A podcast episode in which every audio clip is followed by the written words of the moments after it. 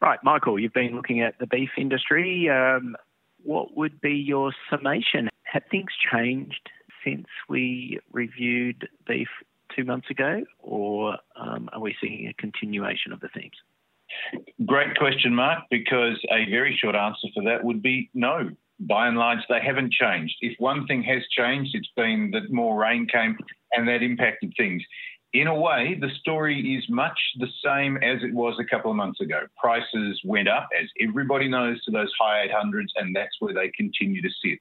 And if we thought that they might have gone down by now, if uh, a lot of producers had eased off on the restocking and started to sell a bit more, then maybe these extra rains that came in the last few weeks meant more grass on a lot of properties, and that meant the restocking continued. Interestingly, the prices out of sale yards shows that the restocking was probably at its most intense in Queensland, then New South Wales, and then as things got further south, prices were, well, not down a bit, but uh, not as pushed upwards as they had been. So the restocking continues, and there's every likelihood that it may do so for months to come.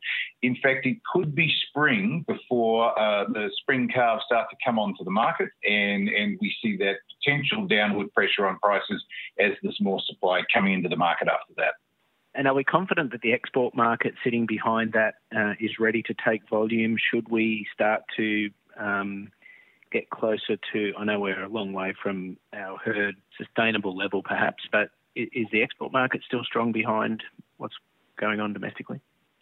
The export market has been going down. It's gone down considerably to the U S uh, and it's gone down to China and to Japan less so, up to Korea, uh, or in Korea, which has been good.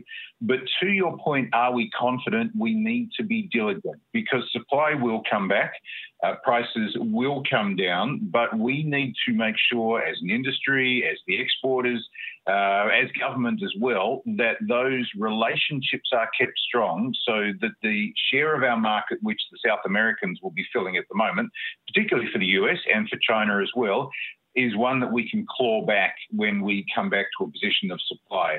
So so there is a strong likelihood that we will make our way back. We still have a desirable product, but there's some nervousness there.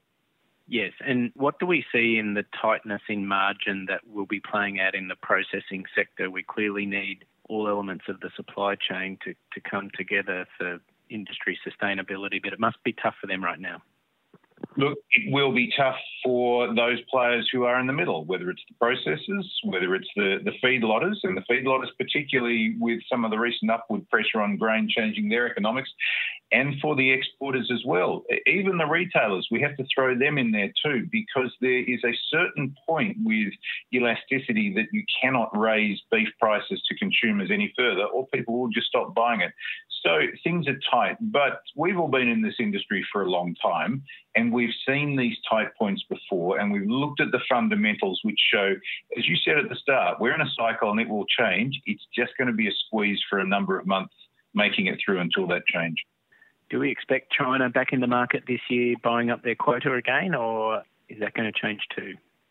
The export figures to China have remained not that bad. There's been obviously some changes with a few processes, but some of the fundamentals for China are looking reasonable too. It appears that the recovery from African swine fever uh, amongst the Chinese uh, pig population is certainly not as good as people were thinking it was, so China will still have that need for beef uh, and for a lot of red meat as well. So in terms of the China outlook going forward, there's a, a certain amount of optimism. Definitely, yeah.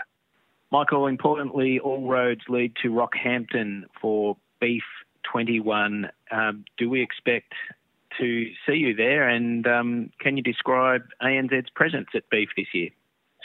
Look, Mark, it's fantastic that Beef Week will be on for people from right across the industry and from right around Australia as well.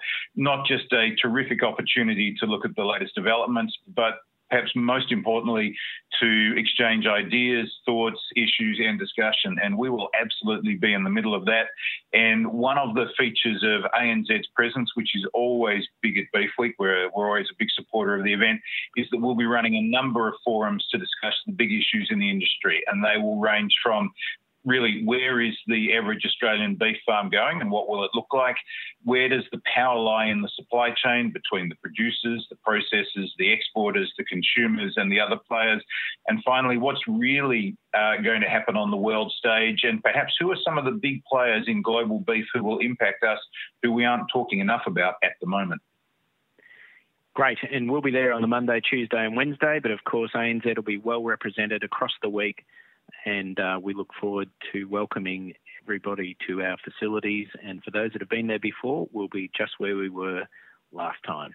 Thanks, Michael.